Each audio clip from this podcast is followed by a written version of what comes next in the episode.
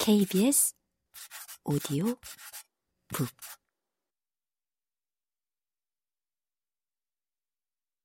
교무실에 드나들지 않은 학생이 어디 있다고. 학교 다닐 때 가끔 교무실에 불려갔다. 많이 쓰이는 심리검사 질문 중 하나다. 병원에서 일하면서도 나는 그 문항이 항상 불만스러웠다. 학교를 다녔으면 당연히 교무실에 불려다닐 일이지. 이게 무슨 중요한 정보가 된다고. 그러던 어느 날 뒤통수가 얼얼해지는 순간을 맞이한다. 동료와 대화하던 중 참았던 불만을 터뜨렸을 때였다.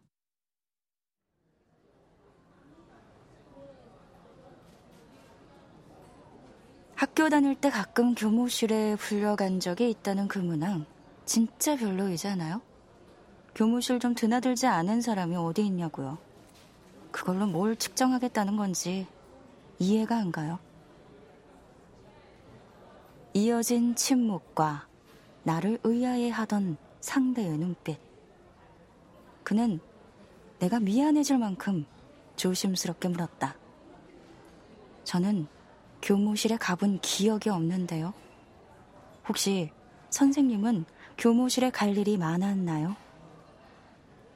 나는 학교 다닐 때의 기억을 더듬어 보았다. 중학교 졸업식 날, 담임 선생님은 40명의 반 아이들 중 나에게만 책을 한 권 건넸다. 1년간 매일 아침 교실 뒷자리에 꿇어 앉아 적어 내려갔던 나의 반성문 뭉치를 엮은 것이었다. 반성의 이유는 그 두께만큼 다양했다. 그런데 이상하다. 나만 왜 그런 걸 받았지? 이번엔 문제의 그 교무실에 대해 생각해 본다. 교무실에 불려갔을 때마다 늘 함께하는 동지들이 있었다. 덕분에 양팔 높이 들고 벌을 받는 일이 서럽거나 심심한 적이 없었는걸. 그러고 보니 또 이상하다. 교무실에서 마주친 아이들이 늘 한정된 인물들이었던 것 같다. 개가 개. 아, 개들은 모두 나의 친구들이었다. 나와 유사한 문제를 지녔던 아이들. 그때도 지금도 후회나 반성이라고는 없는 우리는 어른이 되어서도 학교에서 저지른 자잘한 잘못들에 대한 기억 나누기를 좋아한다. 그래도 어느 날 한 친구가 들려준 그날의 기억은 꽤나 충격적이었다. 그때 너랑 나랑만 숙제 한 책을 집에 놔두고 왔던 거 기억나? 나는 엄마가 가져다 주었고, 너는 점심시간에 집에 다녀왔잖아. 근데 선생님이 너한테 이 책 네 것이 아니라 빌려온 거 아니냐고 막 화를 냈어. 네 것이 맞다면 이 글씨들 한번 읽어보라고. 근데 너 못 읽더라. 내가 교무실에 불려가 혼나는 동안 교실을 지키고 있던 착실한 친구들에 대해서도 처음으로 생각해 보았다.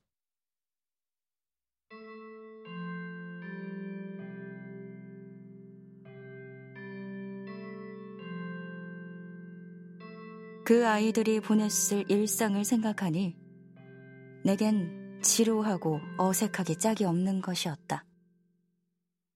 그 아이들의 눈으로 내 세상을 바라보기도 했다.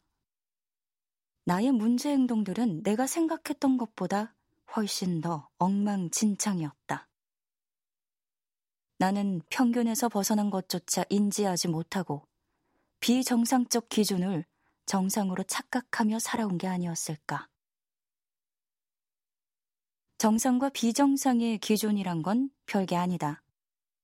세상에 100명의 사람이 있다고 가정했을 때 내가 100명의 평균값에서 너무 멀리 떨어져 있다면 비정상에 위치했다고 볼 수 있다. 보편성에서 크게 벗어나 두드러진다는 뜻이다. 나는 언제 어디서나 눈에 띄는 사람이었다. 내겐 확실히 문제가 있다. 아, 나 영락 없는 ADHD 아니냐. 가벼운 의문에서 확신으로 가는 건 순식간이었다. 한 번 자기 인식을 하고 나니 내가 ADHD를 앓고 있다는 증거들이 쏟아져 나왔다.